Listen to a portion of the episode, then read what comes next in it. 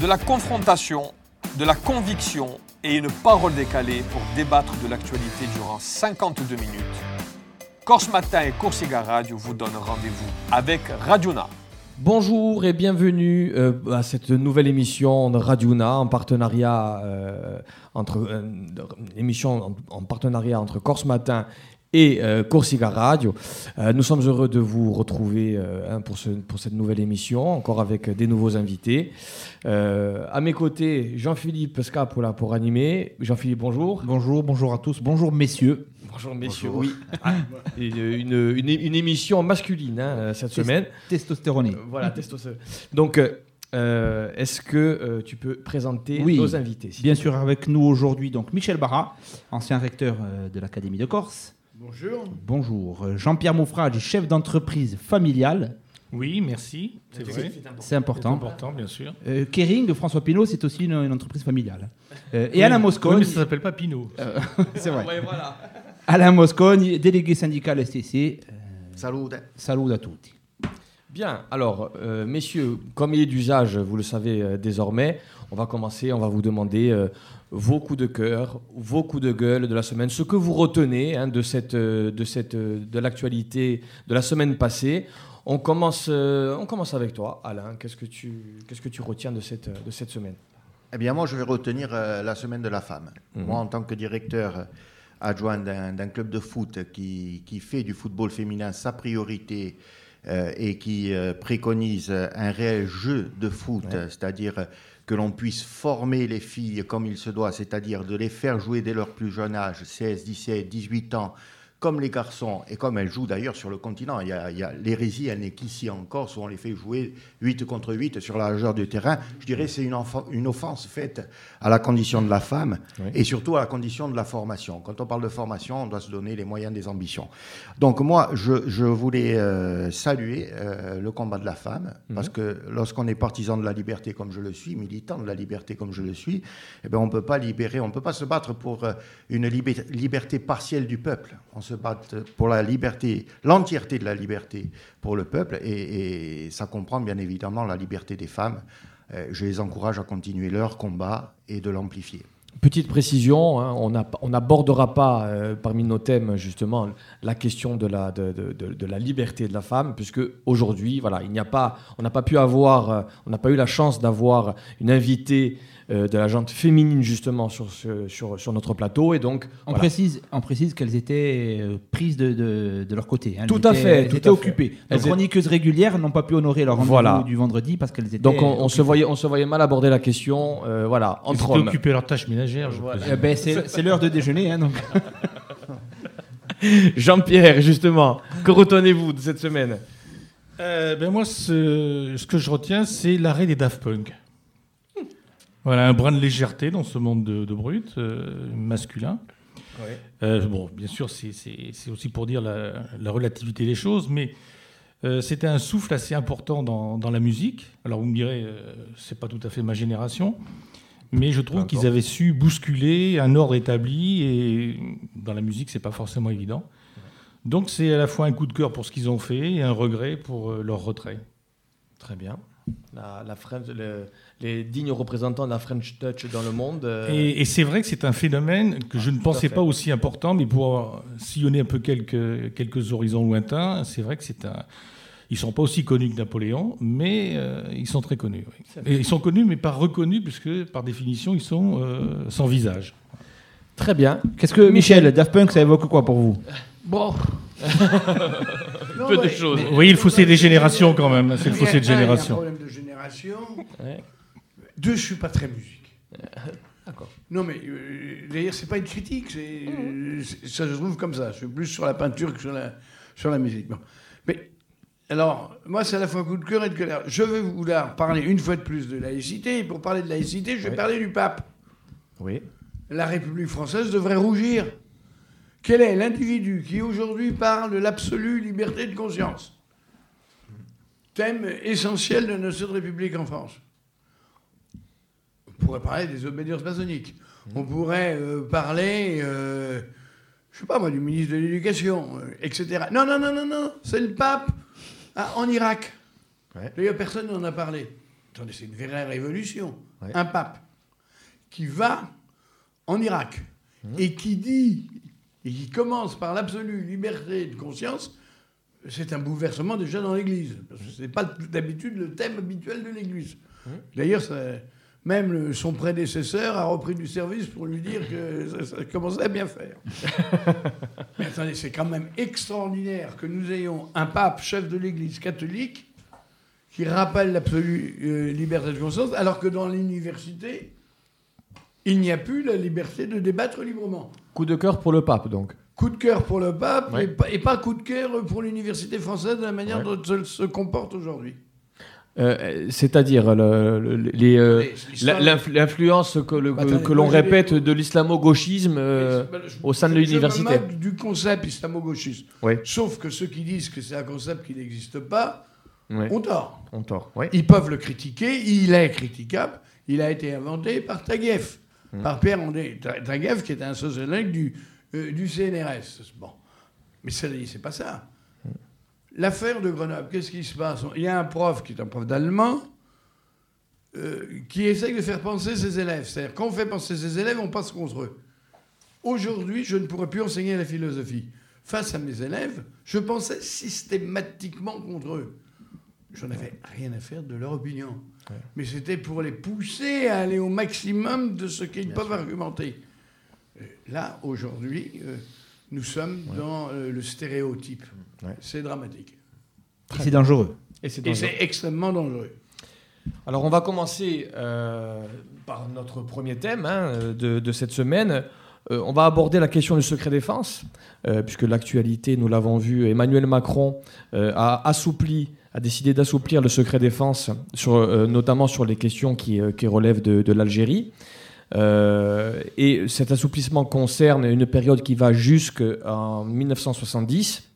Et euh, dans cette période, dans cette vaste période, euh, eh bien, est concerné également le dossier euh, du, crash de la caravelle Ajaccio-Nice, pour lesquels le- le- l'association de, de défense des victimes attend toujours une vérité. Alors, avant d'aborder quand même cette question sur la caravelle à proprement parler, l'Algérie, tout d'abord.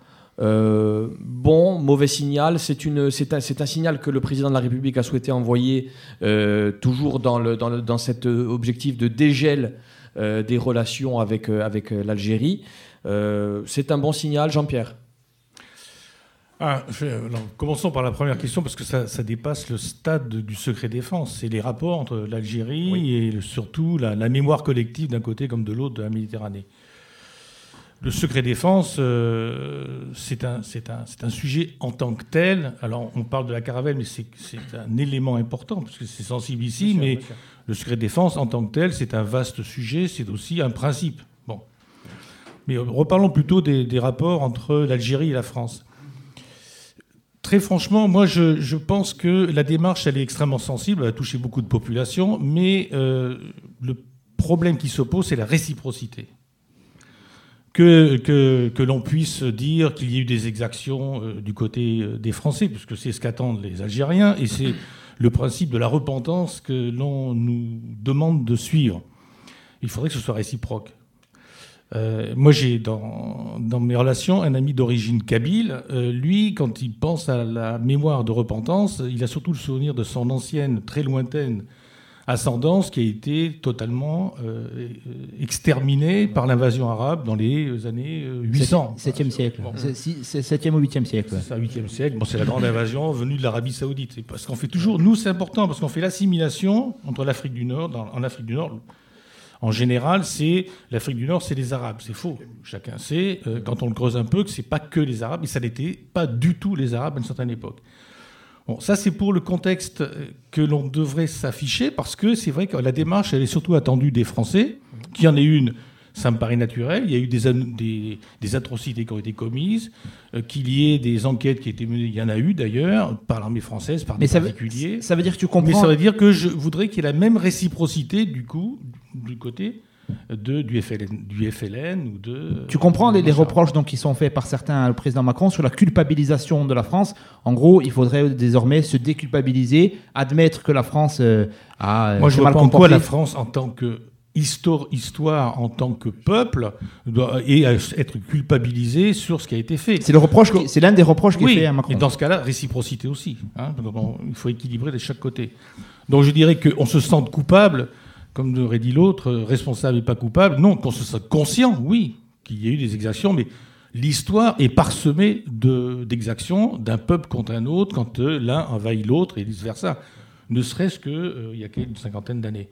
Donc moi, euh, la repentance en tant que telle, c'est une démarche de euh, faiblesse. Quand, Alors, elle est, quand elle est supportée Alain, par une Alain est en train de gratter la table. Serais-tu en désaccord, Alain? Pas en désaccord. Moi, je crois qu'on cherche les coupables, on cherche la repentance, on cherche à ce que la re- repentance soit bipolaire. Moi, je cherche la paix. Moi, ce qui m'intéresse, c'est la décolonisation. Il y avait une relation de dominant à dominé, elle a été rompue par le fil de l'histoire. Euh, moi, je veux retenir ça. Et je veux retenir qu'à un moment donné, euh, si on commence à chercher euh, les excuses, euh, l'origine, la culpabilité, on est remonté au 7e siècle, il n'y avait pas les Arabes, il y avait de- des peuples, un peuple originel à l'époque. C'est quand même respectable de penser ainsi. hein. Quoi donc? De penser qu'effectivement, on peut remonter dans le temps. Ah, et ah oui, oui, mais je vais justement remonter dans le temps jusqu'au colonialisme français quand même. Parce que s'il n'y avait pas eu le colonialisme français, aujourd'hui, la question de la repentance de la France ne se poserait pas. Donc, euh, moi, euh, en tant qu'anticolonialiste, bien évidemment, je me félicite euh, de voir que la France, malheureusement, ça s'est fait dans ces conditions qui ont été des conditions d'une guerre qui ne porte pas son nom aujourd'hui encore, hein, mais d'une guerre. Et donc, à un moment donné, euh, oui, Ben, les mouvements je, pense, je pense, pour conclure là-dessus quand même, que ce qui est important, et autre jour, rappelez-vous, lors de la première émission, lors de la première émission, rappelez-vous, euh, euh, j'avais dit qu'à un moment donné, il était important de respecter les morts de part et d'autre lorsqu'on sortait d'un conflit ou lorsqu'on avait envie de sortir d'un conflit. Je le disais concernant la Corse. On ne peut pas rester dans une situation de statu quo, euh, comme si rien ne s'était passé, y compris en Corse, mais c'est valable de partout. Pour moi, il faut respecter l'ensemble des morts, de part et d'autre de la Méditerranée, concernant l'histoire de l'Algérie. Et je crois que c'est sur le respect des morts, sans chercher la repentance, sans chercher la cause. On la connaît, le fil de l'histoire s'impose à tous. Il s'impose à tous. On sait qui était euh, légitime sur sa terre et qui, a, au nom de, de valeurs soi-disant humanistes, est venu euh, les déloger, leur sortir Oui, mais ce droit que- à disposer d'eux-mêmes. Est-ce que les Arabes étaient eux-mêmes, c'est ce- c'est ce dont parle Jean-Pierre La lég- la légitimité, elle s'arrête, elle commence où, elle s'arrête où? Non, mais là, c'est un autre débat. Ça veut dire qu'à un C'est le moment débat. donné... Non, mais c'est le débat. c'est- c'est pas le débat. Le débat, c'est à un moment donné la communauté de destin. Ça veut dire que vous croyez pas à la communauté de destin C'est-à-dire qu'un jour, on va se poser la question ici, lorsqu'on s'appelle Dupont, ou on va, on va devoir euh, dire qu'ils sont pas légitimes. Pour moi, et, et, et arabes et algériens qui se considèrent algériens, on peut être même d'origine française et se considérer algérien, et je, sais qu'il y en a, comme on peut se, se- se considérer être corse en étant euh, d'autres origines. Donc la question, c'est pas l'origine des gens. La question, c'est le droit des peuples à disposer. C'est le droit des peuples à disposer d'eux-mêmes. Et moi, sur cette question-là, au lieu de chercher et de m'apesantir sur les antagonismes, moi, je me félicite de la décolonisation et je me félicite de cette volonté d'aller vers un consensus, dans le respect de l'ensemble des partis. Michel. Alors, plusieurs choses. Premièrement, c'est pas tant du secret euh, défense Mhm. qu'une déclassification des documents d'État. Mhm. On va jusqu'en 1970. Mhm. Je signale que sur les archives d'État, la durée de classification normale, si la défense n'intervient pas, c'est 50 ans. C'est-à-dire que là, en déclassifiant jusqu'en 1970, on est, je dirais, dans une pratique quasi ordinaire. Classique, ouais. Classique. Premier- classique. Que les documents deviennent consultables, pour moi, c'est une bonne chose. Mhm. Quels que soient ces documents, c'est aussi vrai Ouais. De la guerre d'Algérie Mhm. euh, que de la question de la caravelle. Mhm. Deuxième chose, je n'ai pas entendu sur cette question de la décla- déclassification la question de la repentance. D'ailleurs, c'est Stora qui, qui monte euh, l'affaire, Mhm. c'est une affaire historique. Je ne vois pas comment on peut critiquer la déclassification. Que l'on souhaite que l'autre pays fasse la même chose, ça semble du bon sens. Mais c'est pas nous qui décidons à la place de l'autre pays. Donc je pense que c'est bien que la France fasse la déclassification. Question de la repentance, ça n'a rien à voir. Mais elle est sur le tapis quand même. Ah oui, ouais, non, ouais, mais elle ouais. est mise sur le tapis, mais c'est, mais, mais c'est pas la même chose. Si on se C'est situe sur la c'est- question. c'est ce qu'attend l'Algérie aussi. hein. Oui, Oui, mais on n'est pas obligé voilà. de répondre à ce que demande l'Algérie. Euh, il y a un problème en France, y compris sur la conscience de la guerre d'Algérie, dans les divisions françaises dessus, sur ce qui s'est, sur l'attitude de l'État, sur ce qui a été bien, ce qui a été mal, etc. Donc la déclassification en soi est une bonne chose. On est en droit de demander la même chose de l'autre côté, mais si elles ne le font pas, c'est le problème de l'autre fait. Maintenant, l'interprète, euh, en termes, c'est vrai qu'il y a une interprétation en termes de repentance. Et euh, le président de la République avait fait une interview euh, parlant du, du colonialisme, le crime contre l'humanité. Il l'avait fait à Alger, Oui. d'ailleurs, si Qui, je me qui- souviens qui avait fait un tollé d'ailleurs, hein, euh, Oui, qui avait mais- agité. mais attendez, de quoi il parlait? Il parlait pas de la présence française en Algérie pendant 100 ans, il a parlé de l'époque de la colonisation. Si vous lisez les débats de, là-bas ça s'appelait la Chambre des députés, Mhm. vous êtes horrifié par les décisions qui ont été prises.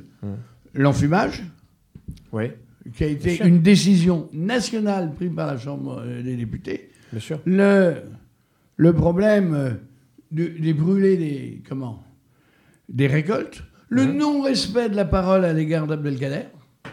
Oui. Eh oui, et on, Au, mom- au moment de la colonisation en 1830. oui, hein. oui, oui. C'est bien ben ça. là, parler de ça est une chose. Mais maintenant, vouloir faire que le peuple français soit repentant de cela, ça n'a pas beaucoup de sens. Mais est-ce qu'on- est-ce qu'il n'y a pas là la, la patte de ces mouvements désormais, des anticolos, ce qu'on appelle les anticoloniaux Bah, bien aujourd'hui entendu. Alors- Ces minorités qui dictent. Alors, d'une la vraie manière- question est Ça, c'est un problème de fond qui est important. à Le traiter, problème de ouais. fond, c'est celui-là. Ouvrir les archives pour que les historiens, quelles que soient leurs opinions, etc., travaillent dessus, il faut approuver. Maintenant, nous sommes euh, dans une sorte de, de brouillard euh, intellectuellement extrêmement faible, d'ailleurs, où euh, l'opinion va valoir plus que, que la, que la vérité historique. Alors, bien entendu, euh, les mouvements qu'on dit décoloniaux contemporains, euh, identitaires, mais dans l'autre sens, euh, vont fausser toute la question. Et où la question de savoir euh, ce qu'est euh, la rive euh, sud, pour moi, il n'y a pas de rive dans la Méditerranée. Le problème Méditerranée, c'est que c'est quelque chose qui est circulaire, euh, qui est une mer fermée. Et je ne suis pas sûr qu'il y ait des rives. Je rappellerai quand même que la déesse Europe est née au Liban. hein. Bon, Ouais. un petit détail. hein, bon, comme ça. Et que je ne pense pas qu'il y ait de Moyen-Orient. Je pense qu'il y a un Levant, ce qui n'est pas tout à fait pareil. Et que l'Irak s'appelait la Mésopotamie, d'où Ouais, voilà. notre civilisation. et je ferme ma parenthèse euh, là-dessus. Mais nous sommes ici euh, dans un abandon. Il ne faut pas que l'ouverture Mhm. des documents, qui est pour moi une bonne chose, soit un abandon de la question de l'universalisme. Parce Alors. que ce en quoi on est rentré aujourd'hui, c'est on va euh, assigner aux gens des origines. Mhm. Ce que disait Alain, euh, Ouais. Alain- Alain-. Ouais. Euh, là-dessus. euh, bon, l'Algérie d'aujourd'hui, l'Algérie d'aujourd'hui, euh, la France, c'est la France d'aujourd'hui, et le fait que je sois d'origine auvergnarque, corse, euh, euh, je ne sais pas quoi, tchécoslovaque, je le fais exprès de, de- de prendre quelque chose de plus, c'est un non-sens. Je vais aller même plus loin. On a dit qu'on on était que des amis. Mais regardez, c'est le même identitarisme qu'on a sous une forme du féminisme. Je suis féministe à la, à la manière euh, euh, des comment, euh, de, de l'ancien euh, Badinter. Badinter. Badinter. Indiscutablement. Je trouve que le combat d'Elisabeth Banaker est remarquable. Quand j'entends un maire qui est en train de réfléchir s'il va pas mettre des horaires de piscine pour les femmes, oubliant, oubliant tout simplement que c'est ce qu'il demande le djihadiste. Bon, euh, oui, on est d'accord. bon, On est d'accord. Assigner quelqu'un à son origine. Alors- Alors, c'est l'usage des documents qui va importer, ce n'est pas les documents eux-mêmes. On va vite, on va vite basculer sur euh, le- la caravelle, la question de la caravelle. Euh, en, vraiment en deux mots, parce qu'il faut qu'on aille vite, on, on va aborder le deuxième thème sur, sur l'hôpital. Euh, la caravelle, euh, c'est un- une tragédie épouvantable. Euh, on est euh, quasiment certain depuis le début qu'il y a eu un tir de missile. C'est ce qui est dit, c'est ce qui est répété. On va peut-être le découvrir de façon très officielle aujourd'hui. Qu'en pensez-vous tout simplement? Est-ce que c'est forcément une bonne chose d'y voir clair sur cette question? Est-ce qu'on peut espérer surtout euh, aboutir à la vérité? Est-ce que cet assouplissement du secret bah, défense Moi, il me semble que l'on doit la, vérité aux victimes. Euh, aux descendants des victimes, aux enfants, aux parents des victimes, on leur doit la vérité. Puis de manière globale, je pense que euh, on doit la, vérité à, à, tout un chacun.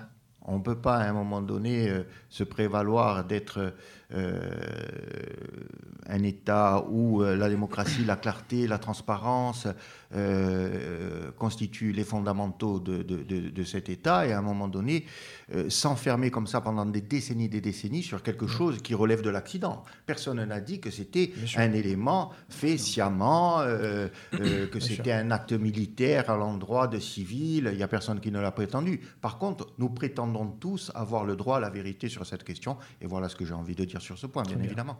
Jean-Pierre. Ah ben moi, je pense, je partage pas cette opinion. À la remarque près, c'est qu'il y a déjà un présupposé, c'est que tel que vous l'avez formulé, c'est que tout le monde pense que, tout le monde dit que, tout le monde a la preuve que. Justement, on n'a pas la preuve. Hum. Qu'on recherche la preuve et que l'ouverture des dossiers permet de savoir ce qui s'est passé, ça, pour répondre à la remarque qui me paraît pertinente, de dire qu'on doit ça aux victimes et aux enfants des victimes, ce qui est à craindre, c'est de partir du présupposé que euh, on va découvrir la vérité que l'on connaît déjà, donc on cherche la preuve de ce que l'on a présupposé. C'est une démarche qui intellectuellement n'est pas acceptable, mais euh, néanmoins, cette ouverture des, dossiers, si elle doit permettre la vérité vraie, mmh. Euh, et non pas des présuppositions que l'on cherche à détourner ou récupérer, parce qu'il y a aussi un aspect, récupération des éléments, ça me paraît aller dans le bon sens. Comment l'expliquer, Michel, euh, autant de, autant de poids sur cette, sur cette question? En, en, deux minutes, parce qu'il faut qu'on passe au deuxième thème. Premièrement, ouvrir les dossiers permettra peut-être de mettre fin à, disons, des disputes aujourd'hui non fondées, et qui pourraient devenir fondées quand les choses vont être reconnues, dans un sens ou dans un autre. Donc c'est une bonne chose. Deuxièmement, euh, le secret défense euh, là-dessus. Si, je dis bien si, parce que j'insiste bien, je suis plutôt d'accord qu'on fait des présupposés. Il y a euh, une fausse manœuvre militaire, etc. La question, c'est pas encore dans quel cadre. Donc il faut ouvrir pour savoir dans quel cadre. Est-ce que ce sont des manœuvres qui sont françaises? Est-ce que c'est des manœuvres qui sont internationales? Américaines, oui. En, l'occurrence, c'était l'OTAN. Ça, ça semblerait que ce soit plutôt international dans ce qui se dit. Oui. Donc, euh, pourquoi il y a effectivement du, secret défense dans ce type de choses, c'est que ça n'engage pas simplement le pays qui a agi ou mal agi, ça engage des problèmes de relations internationales. C'est pas si simple que ça. Bon, moi je suis pour l'ouverture, donc il n'y a pas de problème. Et le fait d'ouvrir permettra euh, au moins d'évacuer un certain nombre d'hypothèses, parce qu'il y en a qui ne tiendront pas, il y en a qui tiendront, et à partir de ce moment-là, on aura les éléments pour dire en connaissance de cause ce qu'il s'agit. C'est un peu stupide sur l'histoire, le temps passé, qu'on ne l'ait pas fait depuis longtemps. Juste au passage, quand même, on notera que dans un pays démocratique, euh, je ne parle pas des autres, mais euh, c'est à ma connaissance la seule fois qu'une démarche existe de ce niveau-là. Mm. Il faut savoir que, par exemple, aux États-Unis, le secret défense n'a euh, jamais été levé sur Guantanamo, pour Vietnam, pour tout ça. Quoi que ce soit. Sur quoi que ce soit. Et la Grande-Bretagne, idem. Donc je veux dire que déjà, c'est sur le principe, quelle qu'en soit l'issue, euh, un acte euh, qui n'est pas négligeable. Très bien. Allez, notre, notre second thème, on a trois minutes pour notre second thème. Hein. On, a fait, on, a, débordé beaucoup sur le premier thème, secret défense, qui est passionnant. L'offre de soins en Corse, un nouvel hôpital à Ajaccio, la vente de la, de la, des, cliniques, des établissements Mémar à Bastia. Euh, est-ce que c'est alors une bonne chose hein, forcément puisque le nouvel hôpital euh, à Ajaccio va apporter quelque chose, une offre euh, nouvelle dont la région avait besoin. Euh, il y a quand même un questionnement autour justement de ce de, ce consortium qui arrive pour justement racheter ces, un consortium puissant qui est sur le qui est continental et qui rachète les établissements Mémar. Est-ce qu'on y voit est-ce qu'on y voit que du positif? Alain Alors, de toute façon, les choses, elles seront ce que nous en ferons. Par principe, euh, un consortium est venu et a pris une grande partie de ce qui se fait en termes de cliniques euh, en Corse, euh, le, pôle Mémar. Euh, il faut tout simplement qu'ils s'inscrivent dans un processus d'intérêt collectif et donc dans une politique globale euh, de soins. C'est ce qu'il affirme. hein. Mais de toute façon, au-delà qu'il qu'il puisse. Vous savez que euh, l'enfer est, est pavé de bonnes intentions. Donc, au-delà de ce que peuvent dire les uns et les autres, surtout lorsqu'ils sont les tenants des consortiums, et, et bien souvent, hein, ils flirtent avec les logiques de l'argent roi qui sont aux antipodes de ce que je, je peux penser, je crois que sur un sujet comme celui de la santé, on ne peut pas se permettre euh, tout et n'importe quoi, et que c'est là euh, euh, vraiment une politique planifiée hein, de santé qui doit euh, être au gouvernail, et qu'il doit y avoir vraiment une volonté politique de définir le choix de, santé. de santé. Pardon. Il ne peut pas y avoir une santé à double vitesse. Et une des craintes, pour être très... euh, C'est pas un peu utopique de, de penser ça, qu'il puisse y avoir une politique ah, mais on- moi, je m'en- qui englobe la démarche Mais- privée et mais publique moi, je veux être utopiste. Moi, Ouais. je m'en fous, je veux pas subir les règles de l'argent roi. Donc, moi, en tant que citoyen qui, qui veut pouvoir me faire soigner euh, dans les meilleures conditions, euh, euh, je considère que ce domaine-là, plus qu'un autre, il doit être encadré, pour ne pas dire maîtrisé. Et que donc, à un moment donné, il ne faut pas une politique de santé à deux vitesses, où celui qui a le fric va pouvoir se faire soigner dans un pôle clinique avec les meilleures conditions, et où on rabattra tout ce qui est déficitaire comme soin, par exemple une appendicite, hein, faites-vous opé- opérer d'une appendicite, il n'y a aucun bénéfice fait, eh bien, toutes les- tous les soins déficitaires ne doivent pas être assumés par le public. Voilà, c'est ce que je veux dire. Il doit y avoir un équilibre et une planification de, de la politique de santé. Une minute. Non, moi, Michel je et Jean-Pierre. Un peu, un peu différemment. Bon. Euh, qu'on ait un nouvel hôpital à Ajaccio, c'est bien. Hum. Le problème des cliniques du côté de Bastia, il y a quatre types de problèmes. On était dans une structure privée. Hum. On est dans le monde du privé. On est dans le monde euh, des affaires. et de la rentabilité. Et de la rentabilité. Par définition. Dit privé dit, euh, dit cela. Même si ça peut être du. Dans le, dans le de la santé, abus dit non lucratif. Euh, je- je- rarement, ils sont très- tout à fait but non lucratifs. Mais il y a un type de problème. Est-ce que vous ne croyez pas que si on est en France dans une po- position médicale très mauvaise actuellement, c'est pas à cause de la non-collaboration privée-publique Bien sûr, Tous ceux qui ont trouvé des vaccins, bien sûr. sont des gens où il y a eu des collaborations publiques-privées. Le fameux vaccin britannique, c'est Oxford et euh, des sociétés privées. Euh, sur les États-Unis, c'est la même chose. Pire, en France. La France a échoué avec l'Institut Pasteur et Sanofi. Attendez, non, non, oui, Ce non, non, partenariat non. a échoué. Non, non, non, non, non, c'est- non, non, non, on confond deux choses. Parce qu'il y a deux Sanofi. Sanofi Pasteur, c'est pas Pasteur. C'est Sanofi qui est dans une branche spécialisée. Puis il y a l'autre Sanofi qui a travaillé avec Merck. Euh, L'Institut Pasteur travaillait plutôt avec Merck. Mais le problème, il est le suivant. C'est un chercheur français, professeur de médecine. Si jamais il s'engage dans du privé public, il sera désigné du, droit, du doigt par ses confrères comme étant celui qui va faire de l'argent. C'est pour ça d'ailleurs qu'ils foutent le camp aux États-Unis. Alors, on a quand même un type de problème. L'avenir est la collaboration euh, privée-publique, mais nous sommes dans une structure qui n'est pas possible. Euh, cela dit, entre les cliniques privées et les cliniques publiques, dans l'ordre des soins, on va dire ordinaires, sécurité sociale rembourse de la même manière. hein. La régulation, elle doit se faire par le problème de la. Par contre, on peut prendre dans une clinique privée d'autres soins qui, eux, ne seront pas euh, euh, faits euh, de la même manière. Et il peut exister dans le secteur privé des gens qui sont hors les cadres de la sécurité sociale. Et dans ce cas-là, il n'y a aucun remboursement. Alain n'est pas d'accord. Non, je ne suis pas d'accord sur la question du remboursement de la même manière. On sait très bien que le coefficient santé n'est pas le même selon les régions et que le coefficient France, euh, santé euh, le plus favorable est celui de l'Île-de-France et, et en partie euh, des îles de, de, de Dôme et de Tom.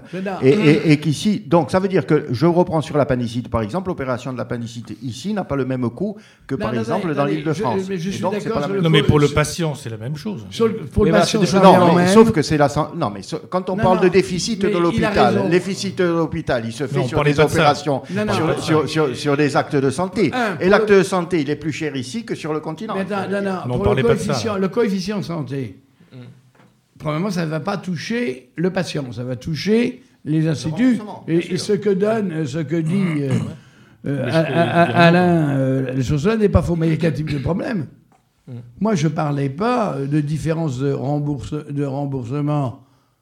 Je parlais du patient s'il va à l'hôpital ou s'il va dans une clinique privée. Il faut. Son remboursement, c'est le même pour le, cli- pour le patient, Exactement. sauf s'il sort du système Bah, de sécurité sociale. Euh, Jean-Pierre. Bon, moi, je voudrais intervenir à deux points. D'abord, moi, je ne connais pas le dossier Bastier, euh, mais ce que je peux vous dire, c'est que, à l'inverse, euh, sur Ajaccio, d'abord, il faut saluer un nouvel hôpital, c'est quand même assez rare, c'est un investissement considérable euh, que, que, que l'État euh, met dans, dans l'escarcelle de la Corse, et, et avec des moyens importants, des moyens médicaux, pour la santé euh, des Corses. À l'inverse de peut-être de Bastia, mais il va y avoir une nouvelle clinique qui est en construction à Ajaccio, qui est entièrement privée. Et je, moi, je trouve que c'est une insulte que de dire que à partir du moment où on est dans le privé, on ne recherche que le profit. Bon, voilà, on va entamer un autre discours et une autre discussion euh, qui sera menée différemment. Mais le médecin qui va gérer sa clinique, il ne faut pas croire que de, du- de ce fait, il va gagner que de l'argent sur le dos des patients, sur le dos de l'État. D'ailleurs, toutes les études qui ont été menées, alors c'est vrai que tout n'est pas comparable. C'est vrai que l'hôpital, par définition, a des moyens beaucoup plus lourds et donc des obligations beaucoup plus importantes sur des maladies lourdes, en particulier les cancers, euh, et y compris, bien entendu, ce qui se passe avec le Covid aujourd'hui. compris Bon, rares. mais pour 80% des soins qui sont assurés, ils peuvent être aussi assurés dans le privé à un coût inférieur au public. Ça, c'est c'est une vérité absolue. Et de la- avec une qualité de soins qui est au moins équivalente et avec un taux de succès au moins équivalent au public. Donc je pense que euh, dire que des médecins, à partir du moment où ils sont dans une clinique privée, ne sont orientés que par le profit, c'est les insulter. Et je ne participerai certainement moi, je pas parlais, je à parlais cette démarche-là. De plus, encore une fois, Tout vous mettez en compris exergue médecins. vous mettez en exergue donc une société qui prend euh, à sa charge et qui prend la majorité dans des cliniques bastiaises. À l'inverse, Jean Canarel, puisque entre autres est un euh, est localement dans la clinique sud et il est aujourd'hui, il investit énormément Dans la nouvelle. privé dans la nouvelle clinique qui sera une des plus modernes de France. Voilà. Saluons. Alors en l'occurrence. Là où il y a matière, c'est la collaboration publique-privée. Ça, c'est une évidence. Qui s'est alors qui s'est qui s'est qui considérablement euh, euh, euh, développé durant le durant le Une Covid. toute hein. petite remarque. Parmi nous, Mm. il y en a qui se sont fait vacciner, soit complet, soit au moins une fois. Mm. Mm. Moi, mon épouse a été dans un centre et moi dans un autre. Je voudrais savoir, euh, j'ai vu l'organisation différente. Mm. Dans le centre qui n'est pas public, Mm. j'ai été vacciné, montre compris, temps de repos compris en une demi-heure. Et à l'heure, dans, le rendez-vous, c'est mon et cas aussi. d'une manière remarquable. J'ai vu la manière dont ça s'est passé. Mon épouse, elle a été vaccinée euh, dans une station publique. et Ça a été un minimum de plus de deux heures. Mais vous avez tout à fait On va y raison. venir, et c'est on va y venir, ça hein, ça va être un thème. euh, Et c'est pour ça qu'il faut aider davantage le public. Alors- vous avez parfaitement raison, et c'est pour ça que quand on dit que le public a des défaillances, c'est lié notamment sur le fait que, eh bien, euh, l'État ne joue pas toujours le rôle. Et je crois, c'est pas moi qui le dis, hein, ce sont les soignants eux-mêmes hein, qui, qui combattent. Vous savez les mêmes qu'on l'on a applaudi depuis Ah non, pendant mais des mois et des mois. euh, C'est eux-mêmes qui disent qu'ils sont dans la mise parce qu'il y a un gouvernement qui fait que Non, mais effets arrêtons avec le gouvernement. le gouvernement. Bon, alors, on va oui, un mais autre débat. Mais Bon, écoutez, moi, je vais vous dire, j'ai eu affaire, il n'y a pas très longtemps dans ma vie, à, à tester euh, l'hôpital à Florence, en Italie. Ben, je peux vous dire que j'ai fait la différence entre, même critiquable, le système médical français et le système médical italien à, Florence. Et je ne vous souhaite pas de le rencontrer. Mais, hein. mais je vais prendre un autre exemple. Ouais. Le système britannique. Mais bon, peut-être qu'on y mange mieux. Le, le Euh, le- même pas, parce Non, qu'il faut pas. payer en plus. le système britannique, qui est très socialisé, le système de santé britannique. Euh, pourquoi ils préféraient se faire euh, soigner en France? Alors ça, je peux donner des exemples. Ouais, Ancien patron d'Eurotunnel, je peux vous dire que mes employés anglais venaient se faire soigner en France. Parce que c'est une Et accoucher pour les femmes en France. Il est public. hein. Justement, on va rester sur un thème, euh, sur un thème euh, santé, puisqu'on va aborder la question des vaccins. Euh, cette semaine, on est passé. Alors, euh, c'était d'abord 7%, maintenant on- nous sommes à 9% de la population euh, insulaire vaccinée. Oui. Euh, satisfait site de l'ARS en disant que c'est, nous sommes la première euh, région euh, française, en rapport à sa population évidemment, euh, à, être, à être vaccinée. Euh, mais C'est le Les- double du taux les- moyen. hein. voilà. Le double du taux moyen. C'est ça. Mais alors, Oui. C'est là des Ah, petits nombres après. hein. avec les, avec Oui, le c'est taux moyen, des- c'est le double. Ah oui, les vaccins sont là. Avec les, avec le- le- les trois prochaines semaines qui arrivent, il y aura des restrictions euh, euh, drastiques concernant le- l'AstraZeneca, puisque la- AstraZeneca a annoncé euh, qu'elle ne pouvait pas, euh, que l'en- l'entreprise ne pouvait pas fournir les vaccins qui étaient demandés euh, dans, la, dans la commande européenne. Euh, donc, euh, est-ce que aujourd'hui on peut euh, considérer que c'est une réussite totale et que euh, voilà la, la Corse est euh, une figure de proue en termes de vaccination, ou est-ce que euh, là aussi, comme pour le Covid, il faut quand même avancer doucement et voir euh, au fur et à mesure le- le- les échéances qui arrivent? La Colombie, 9 millions de, de personnes déjà vaccinées. C'est un chiffre que je vous donne comme ça. Michel. Oui, mais très, très rapidement. Premièrement, qu'on parle des pays non comparables. Quand on prend l'exemple d'Israël, 9 millions d'habitants, et c'est une grande caserne. Non, mais il faut dire les choses. Mais il- je comprends d'ailleurs que ce soit une grande caserne, parce que c'est un pays en état de guerre. Et on parle, on parle, il faut savoir de qui on parle vacciné en Israël aussi. Bah, hein. bah, oui, bah, c'est pas sûr, la euh, population, elle n'est pas équitablement répartie. Bon, bon, quand on nous compare avec l'Allemagne, c'est déjà un petit peu plus Ouais. juste. Bon, maintenant, là, on va avoir un problème de non-fourniture sur un vaccin. Euh, Il faut d'abord se connaître la raison. C'est pas parce que le vaccin est étranger. C'est parce que les, ingrédients, du, vaccin, les, composants du vaccin, n'ont pas été livrés. C'était des défauts euh, euh, de- euh, des constituants. Vous savez que c'est un des problèmes de la santé ac- actuellement, c'est que les constituants de, de base sont fabriqués soit en Inde, soit en Chine, etc., et que les pays occidentaux en manquent. Euh, Donc, premier problème. Mais quand même, c'est des chiffres importants. Ensuite, il y a un autre vaccin qui arrive. Mhm. Il y a le Johnson Johnson. Johnson, oui. Bon, est-ce que le Johnson Johnson, qui sera efficace, euh, qui commencera à arriver au- en gros Avec une seule avril, injection, si j'ai bien compris. avec une seule, avec une seule injection, va pas compenser euh, le manque. Alors, euh, c'est comme ça. Mais est-ce qu'il y a vraiment un manque? Parce que est-ce qu'il n'y a pas aussi une forme de défiance de la part de, de la population à se faire tester? Parce que je prends un exemple Attends, très simple. attends, attends, mais la population française est devenue une population obscurantiste qui déteste la science et qui déteste la raison. Je vous prends un exemple. l'a- L'un- l'un- c'est- c'est- c'est- c'est un, un de base. médecin, un médecin de village de la périphérie d'Ajaccio qui disposait de 10 doses euh, de Pfizer a dû contacter 250 personnes qu'il avait identifiées comme éligibles euh, à la vaccination pour écouler ces 10 doses. Donc il y a vraiment une- un problème de Alors, défiance. je, je complète, euh, je complète ce que dit Jean-Philippe. Euh, il y a quand même des pays euh, scandinaves, en l'occurrence, qui ont suspendu pour l'instant la vaccination à Non, l'AstraZeneca. mais attendez, on est dans Non, l'ordre non. du ridicule. Ouais, il y a Ouais, oui, non, mais non, mais- 19 cas mais- non, non, sur il y 5 a- millions 5 millions. vaccinations. Il y a 30, 30 30 cas sur 5 millions. Sur le monde, au monde, il y a eu 30 cas difficiles. Sur ce vaccin. Donc on n'est pas C'est-à-dire l'origine. du Ouais. 0,0016. Si je prends les le même type de maladie par une population non vaccinée, avec le même nombre de personnes, j'ai exact- j'ai exactement le même nombre de cas. C'est pas parce que deux événements sont concomitants qu'ils sont dans un lien de causalité.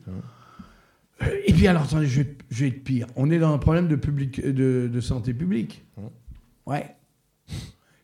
S'il y a quelques morts et qu'on sauve un pays, Hmm ah oui, non mais c'est le, c'est mais le, c'est un vrai sujet. c'est là Mais aussi le, le vrai sujet, si je peux me permettre aussi, et ça c'est alors si c'est vrai, je, je prends des précautions, et c'est en plus si c'est vrai en Corse, mais qui était inquiétant quand on discute, c'est le pourcentage du personnel médical qui ne veut pas se faire vacciner. Est-ce qu'il faut non les- médical. est-ce que de santé non médicale, que c'est plus de 80% chez les médecins. Ça, ça c'est par contre, alors l'exemplarité. Est-ce qu'il faut rendre obligatoire le, vaccin pour le Ça c'est une vraie question. Mais moi j'attends la réponse. Je la question. pose, mais Euh, euh, non, je- franchement, je Ah, mais ne suis je pas à même de répondre. Mais c'est une vraie question. pour Mais Michel. moi, je Alain. réponds, vous exercez un métier de santé qui a des obligations. Je vous signale qu'aujourd'hui, une infirmière ou une aide-soignante, par exemple, a des vaccins obligatoires. Oui. Oui, Par exemple, l'hépatite fait. C, par Tout exemple, fait. L'hépatite fait. C. Donc, Tout il fait. faut le rendre obligatoire parce que c'est eux qui vont contaminer. Tout à Euh, C'est pas possible, il faut arrêter. Euh, Tout à Moi, fait. Alain. sur- bon, sur cette question, euh, j'ai pas là le aussi, domaine de santé. Hein, euh, j'ai là aussi un, un avis tranché. Moi, quand on me pose la question, et je, je crois que tu me la poses, faut-il vacciner? Ben, Moi, Oui. je dis oui, et je le dis de manière Ah oui, d'autant oui, plus oui. à l'aise que ma fille vient de commencer dans les services de santé à travailler à l'hôpital. Elle est aide-soignante. Obligatoire, je- c'est ça la- la- question, Oui, oui, hein. tout à fait. Mais je réponds, oui, oui, tout Tu à es fait. pour- tu es Avec- favorable à l'obligation. ou contre son avis, moi, je suis tout simplement pour euh, le fait que l'on puisse euh, imposer euh, Comme on le fait fait d'ailleurs pour d'autres vaccins. Oui. Je ne vois pas pourquoi on ne le ferait pas. Il y a une pandémie, une vrai. il y a une pandémie qui est en train de ruiner des, millions de vies au fur et à mesure. On va aller vers le, le deuxième million hein, de morts. Ouais. euh, et qui, qui- qui ruine la vie, la liberté des gens. On peut plus sortir, on peut plus, on peut plus vivre. C'est Ouais. une atteinte à nos libertés euh, euh, fondamentales. Et là, on laisse courir, on, on laisse Oui, courir mais la chose. ceux qui refusent, je, je- Oui, je oui. fais, un- je polémique un peu Non, quand même, c'est bien. qu'il y a matière là. Oui. Mais,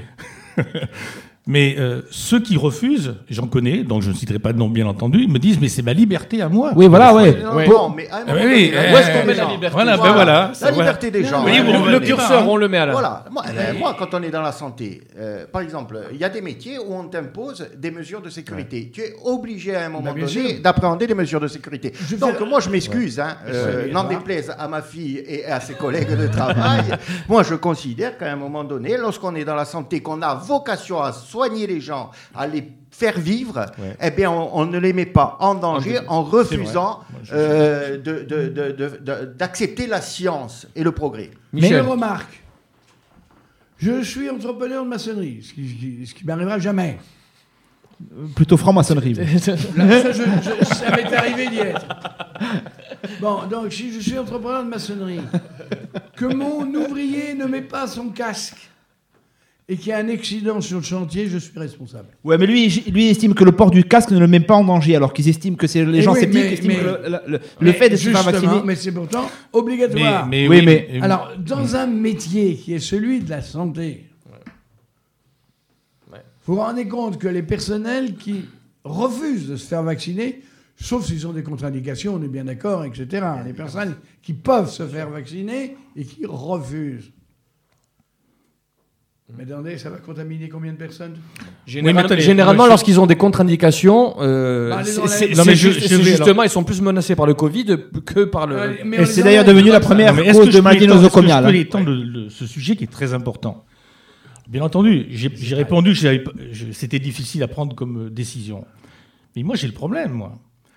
Aujourd'hui, on a demandé à, nos, à tous nos personnels, enfin, je sais pas, l'entreprise privée, c'est ceux qui font beaucoup d'argent. Et ils sont nombreux. Hein. Et qui, et- et qui- Voilà, non, et- mais et pour qui aller vivent- au qui sur le dos des au- employés, c'est les- Et, et pour aller au bout, pour qui, qui le euh, repartagent Ceux qui euh, pas sans ou repentance, difficilement. euh, voilà. Cher ami, ceux qui créent la richesse. Oui, euh, on, on dira de la valeur. Moi, je préférerais Merci on crée, de Michel, la, merci. euh, on crée de la valeur. Bon, non mais Pour sérieusement. vous, ouais, ouais. Pour vous. Ah oui Oui, et, et- et on la partage. Et oh là là, on l'a pas encore vu. C'est la fame- fameuse main de- d'Adam Smith. Vous savez qu'il Non, non, partage. mais moi, si, si, seulement la main, on la voit jamais. Ah bon, si, regardez, la feuille d'impôt, c'est facile à voir. Facile à voir. D'ailleurs, d'ailleurs, il y a un truc très simple, c'est qu'il faudrait supprimer la richesse, ou alors il faut équitablement la répartir, et on créerait un monde parfait qu'on pourrait appeler, je sais pas moi, L'URSS. Hein un truc comme ça, vous voyez je... Regardez, vous Hein saignez. En le disant, vous vous êtes ouvert la je- je sais bouche. pas, je... Essuyez-vous, Ouais, vous regardez, saignez. regardez les canines qui Voilà. poussent, là, voyez Je sais pas si c'est les canines qui Je vais poussent manger à quoi, mais- 75 ans que je bosse encore, vous comprenez Je paye la retraite pour les autres, et là je me vois les canines pour manger euh, le- le- et pour bouffer et pour sucer Sur le les sang de l'ouvrier. Sur les vaccins. Donc le sang de l'ouvrier qui est contaminable en plus. Mais Bon. Aujourd'hui, le Déjà qu'il problème. est contaminé par le capital, donc bon. Allez-y, allez-y. Oui, à force de le contaminer, il disparaît d'ailleurs, donc c'est pas grave. Sur les vaccins. C'est vrai, c'est un vrai problème. À partir du moment où quelqu'un refuse, donc il est en état potentiel, non seulement d'avoir la maladie, donc de s'arrêter, d'être pris en charge, etc., de bloquer Bien une sûr. partie du système économique, mais surtout de contaminer ses collaborateurs qui, euh, qui n'ont pas forcément tous été vaccinés. Bon, c'est un vrai problème. C'est un danger. Qu'est-ce que je fais? Je ne peux pas le rendre obligatoire. Or, on, on l'a on, on a demandé pourquoi on a fait l'inspection. C'est pas pour vérifier les choses, mais tout simplement quand on va faire des campagnes dans les entreprises, puisque c'est prévu, et on y participera, on va offrir le vaccin. N'oubliez pas que dans certains pays, le vaccin, on le paye. hein. Bon, ici, c'est gratuit. Bon, et nous, on va participer à l'effort de, de- justement de développement de la vaccination. Qu'est-ce que je fais par rapport à ceux qui refusent mais veulent continuer à travailler? Donc se mettre potentiellement en état de dire je vais être malade avec toutes les problématiques de coûts collectifs, de coûts aussi locaux, de, de perturbations, et vis-à-vis de ses employés. Ça, j'ai pas la réponse, que je n'ai pas le droit de l'obliger. Comment vous l'interprétez ce- Donc la liberté, vous voyez, euh, Est-ce que comment est-ce la que c'est vraiment une question de liberté que- Comment vous l'interprétez, ce, ce scepticisme euh, assez général? Est-ce que c'est un scepticisme scientifique? On remet en cause l'efficacité même des vaccins Ou est-ce qu'il n'y a pas un problème de, fond plus large Oui, qui- le problème qui de fond, c'est qu'il y en a qui croient maintenant encore que la Terre est plate. hein. Non, non, mais il n'y a Oui, pas, mais y a c'est pas une forme de. C'est le complotisme. Est-ce que la marché sur la Lune. Est-ce que la communication des, des, des États, des gouvernants, depuis le début de la crise, cette, cette confusion générale autour des masques, des tests et, et bien d'autres en- bien d'autres choses encore, est-ce que ça n'alimente pas encore plus ce scepti- scepticisme Alors, moi, je En- suis en- absolument pas d'accord avec l'explication qui disent que c'est les, les communications gouvernementales, quels que soient les gouvernements. Elles ont été catastrophiques, Michel. Mais je suis pas d'accord. C'est pour ça qu'on vous a invité. Je pense Elles que ont, c'est- été, elles, ont été, elles ont été. Alors, Je pense, par exemple, on prend les masques. Je vais prendre les masques, qui est l'exemple le plus donné. Je vous signale que Mm. quand le, le Mm. gouvernement français et d'autres gouvernements Mm. refusent de généraliser les masques, c'est le point de vue de la communauté scientifique. Mais est-ce qu'on n'a pas donné trop de poids à la communauté scientifique? Est-ce qu'un politique Ah. n'est pas là aussi pour décider? Mais attends, là, là, sur ce Bachelot, en son temps, Elle s'est fait fait dégommer. On l'a accusé bon de recevoir de l'argent du privé bon parce qu'elle avait stocké des vaccins. Oui, voilà. Voilà, alors bon, je donne cet exemple. Deuxièmement, le gouvernement aurait dit, parce qu'il y a, il y a peut-être mensonge par omission, et non pas mensonge parce que. Non, mais par omission, je veux bien. Vous avez le ministre de la Santé qui arrive. Bah écoutez, euh, les, un, les masques, euh, ben on aimerait bien vous en donner, mais on n'en a pas. Conséquences dans le pays, nombre d'attaques d'hôpitaux, nombre d'attaques de, convois, etc. Il y a un problème d'ordre public éminent. Et on aurait tous gueulé pour dire allez là, ils, sont, euh, ces gens-là, ils sont incompétents, irresponsables. Ils ont appelé, parce qu'il y en a eu des attaques des convois de masse, des, des- des stockages. Il y a même eu des pillages dans les hôpitaux. Il y a même eu des trafics dans les hôpitaux où des membres des hôpitaux ont revendu. Alors, moi, je jette pas la pierre. Non, d'autant plus que, euh, remarquons au passage, c'est que Je pas dit que on a d'accord critiqué qu'on n'avait pas de masque, à juste titre. Quoique, c'était le masque, souvenez-vous, c'était pas obligatoire parce qu'à l'époque, on, pensait que, euh, voilà, c'était suffisant d'avoir des Non, mais dans une société d'image de com, juste on se pour le- de Sibeth oui. Qui nous explique qu'on ne sait pas le- comment mettre un masque. Oui, non, ça, mais Non, mais ça, ça a Non, du mais poids, malheureusement. Ça, ça- Peut-être, mais peut-être. Mais ce qui était vrai. Peut-être, mais il n'empêche que ce qui était vrai. Regardez Oui, les oui. gens à la télé, ils ont le masque en dessous le nez. Mais regardez, nous d'ailleurs, on n'a pas de masque au passage. Bon, mais regardez aussi, une fois qu'on a eu des masques, on est- une fois qu'on a eu des masques, les gens n'en portaient plus. Ils voulaient plus en porter. Atteinte à la liberté. Dans certains cas, il y a même eu des manifestations. Bon, et Moi, oui. je crois qu'il y a quand même une erreur. Et les vaccins, c'est pareil. de la Alain. communication. Je crois qu'il y a quand même une erreur, c'est que Bachelot avait fait son job, il faut le reconnaître. Euh, elle a- quand elle a quitté le ministère, il y avait un, un stock de, de masques euh, Mm. prévu et que euh, ce stock-là, eh bien, il- on l'a laissé péricliter, euh, pourrir, on a été obligé de le, de- de le détruire. Et c'est là où l'erreur, elle, elle est dès le départ. du masque Bachelot. Dès, le- dès le départ, elle est. Puisque j'étais détenteur d'une Mais- partie oui. du stock Voilà, des, masques, puisque c'est même moi qui devais trouver, puisque c'était pour les écoles, etc. Ouais. Mais il y a qu'un type de problème. C'est qu'au bout d'un certain temps, Eh oui, ce n'est est plus viable. Le problème, c'est le non-renouvellement. C'est ça, c'est ce que je veux des, dire. Des, stocks. des- C'est ce des- que je veux dire. des stocks. Pour finir cette émission, on va rester encore sur un thème à la fois santé, à la fois secret défense, hein, puisque hein, on y est, on y reste. Euh, le péril nucléaire. Euh, Dix ans après Fukushima, euh, un rapport de l'ONU affirme qu'il n'y a, il n'y aurait eu aucune atteinte euh, pour la santé, euh, évidemment, euh, notamment au Japon. Alors, mais dans le même temps, la cellule d'investigation de Radio France a démontré le 9 mars dernier que l'État français a menti sur un essai nucléaire qui avait été effectué en 1974 en Polynésie, territoire qu'Alain connaît très bien, et 110 000 personnes auraient été touchées par le nuage nucléaire.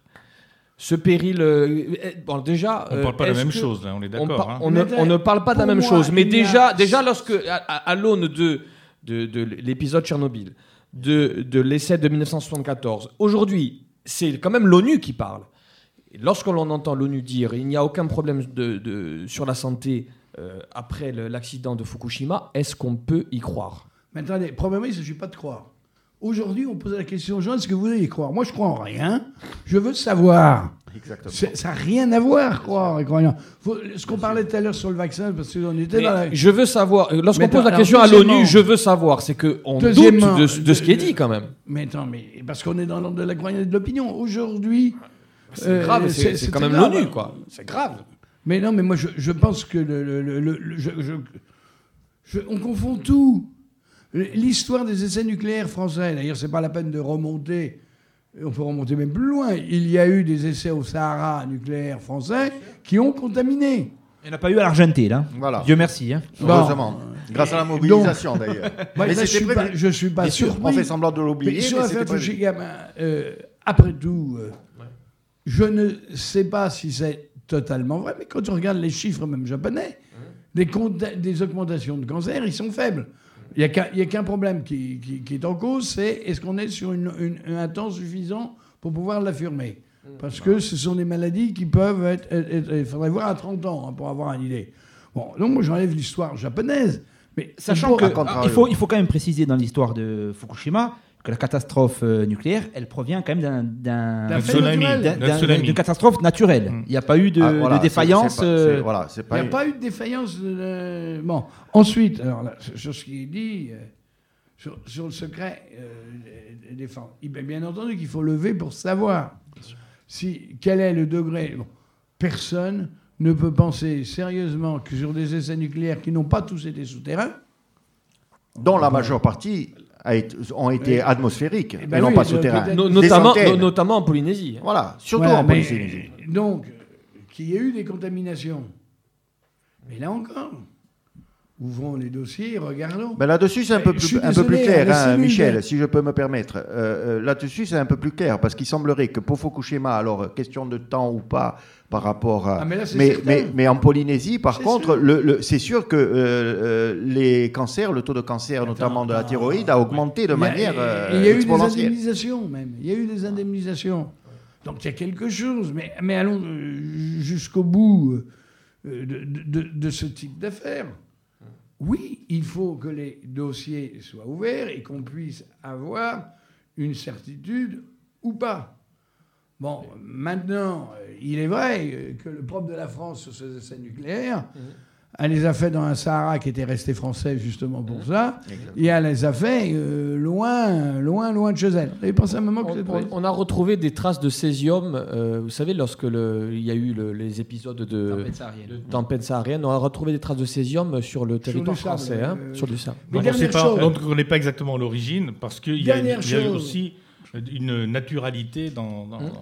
dans, dans cet effet-là. hein. Ouais. je suis désolé, Oui. mais la cellule d'investigation de Radio France n'a fait que dire une chose commune. Elle n'a rien trouvé. C'est une... mais écoutez, les essais nucléaires en Polynésie ont contaminé. Point. Jean-Pierre, sur cette question. Ben, sur cette question, euh, mais on parle de quoi en fait? On parle de quoi? Des essais nucléaires, de les On- conséquences on des parle essais des nucléaires conséquences. Des conséquences Bon. des essais nucléaires et puis de cette annonce de l'ONU qui dit Ben, là, euh, n'y a pas moi, très franchement, dans ce genre de situation, j'aime bien avoir les faits, Ah, voilà.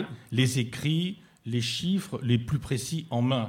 Sinon, on va, je vais vous croire, euh, mais sur ce que vous dites, je vais avoir une opinion qui sera forcément, pas forcément juste, parce que je n'ai pas tous les Lorsque, éléments en lorsque l'ONU dit il n'y a pas de, il n'y a pas eu d'atteinte. euh, Oui, mais Radio France, euh, est-ce à- qu'ils sont Non, mais je dis L'ONU, moi, hein, l'ONU. Euh, Il n'y a, il y a pas eu L'ONU. d'atteinte à la L'ONU santé. euh, L'ONU le dit. après Fukushima. L'ONU dit il n'y a pas d'augmentation des Ah, cancers au Japon. Voilà. Mais voilà. Non, mais est-ce que c'est vrai ou pas?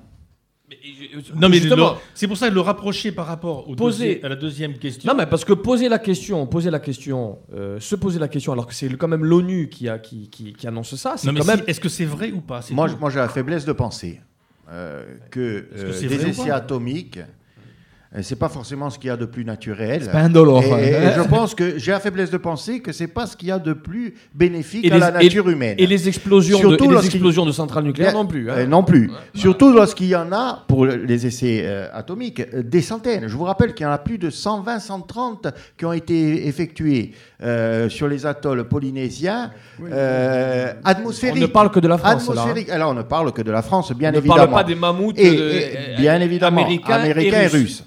Et chinois, bien sûr. Donc, à un moment donné, de prétendre qu'il n'y a eu aucun effet, euh, ou Schneider. de- de- d'espérer ou de croire qu'il n'y a eu aucun effet des essais atomiques en Polynésie française, eh bien, ça serait penser que l'on puisse faire du caramel avec de l'eau de mer. Eh ben, on- on- Non, mais ça n'a rien à voir avec l'affaire japonaise, on est d'accord. On, on va terminer sur cette, cette pensée. Euh, écoutez, Cette recette. sur cette recette. Merci euh, à vous encore d'avoir participé à cette émission. Euh, Alain Mosconi, Michel Barra, Jean-Pierre euh, Moufragi, a ringraziato a tutti